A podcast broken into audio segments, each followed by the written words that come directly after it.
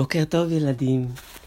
בוודאי הבחנתם שהמנגינה היום שונה מהרגיל. כי זה אכן יום מיוחד, יש לאלישע יום הולדת.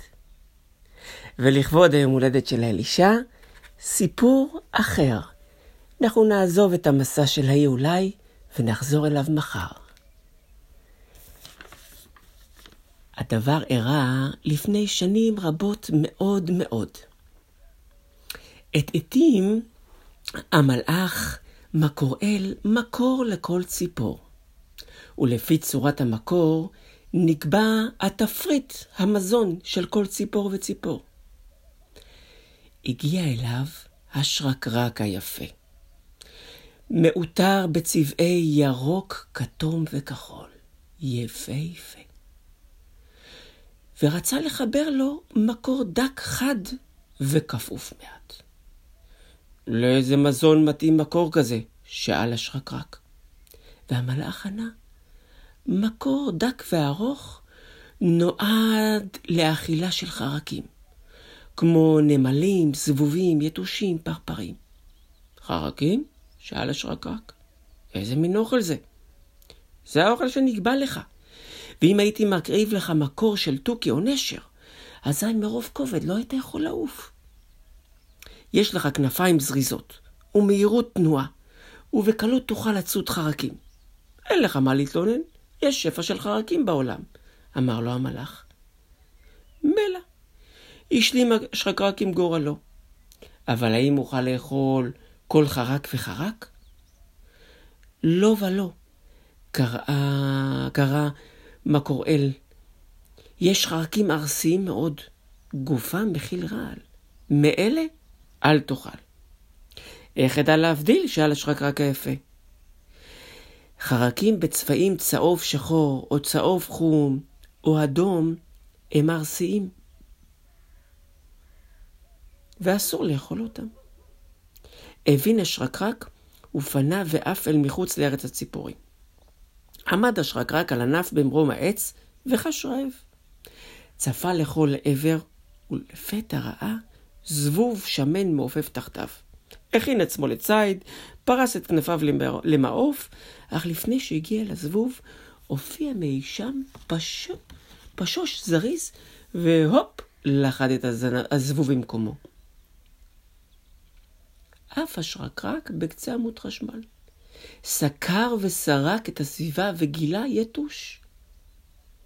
הכין עצמו לציד, פרס את כנפיו, אך לפני שהגיע אל היתוש, הופ, הופיעה סנונית במקור פעור, בלעה את היתוש. אחכה לשקיעת השמש. את הפשוש והסנונית ישנים. אולי אז אצליח ללכוד אש או פרפר לילה, אמר השרקרק. וכך היה בלילה. ראה פרפר לילה, הכין עצמו לציד, פרס כנפיים. אך לפני שהספיק, הגיע הטלף ובלע אותו. נעצב השרקרק ונרדם רעב בבטן ריקה. בבטן ריקה. כך חזר הדבר יום אחר יום, עד שהשרקרק היפה והרעב עד לעילפון החליט.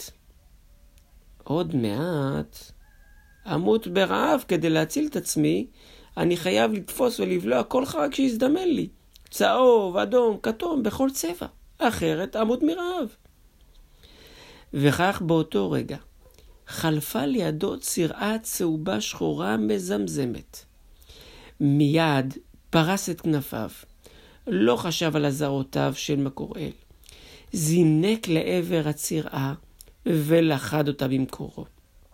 הצירעה נאבקה בשרקרק והצליח, והצליחה לעקוץ אותו בבסיס המקור ולהחדיר מעט ארס. השרקרק חש כאב עז, אך היה כה רעב עד שלא הרפה. הצליח להוציא את העוקץ מגוף הצירה, מיד בלע אותה, והיה שבע רצון כי לא היה רעב עוד. למחרת בלע באותה דרך צירה נוספת, ואחר כך דבורה. וכך היה יום אחרי יום, עד שגופו התרגל לרעל והתחסן נגדו. מאז ועד היום ממשיכים השרקרקים היפים ללקוט ולבלוע דבורים וצרעות, כי גופם מחוסן מפני ההרס. וציפורים אחרות, שמפחדות, לא מתחרות בשרקרק על ציד של חרקים אלו. אלישע, אני מאחל לך יום קסום עם המשפחה, מלא בהרבה רגעי איכות בתוך הבית ומחוץ לבית. ואתם ילדים, אני בטוח שתשלחו לאלישע ציורים יפהפיים שמבטאים את האהבה שלכם אליו. מח... סליחה, מחר נחזור אל הספר שלנו, אל החלק השלישי של המסע אל האי אולי. יום טוב ילדים, לכם ולבני משפחותיכם.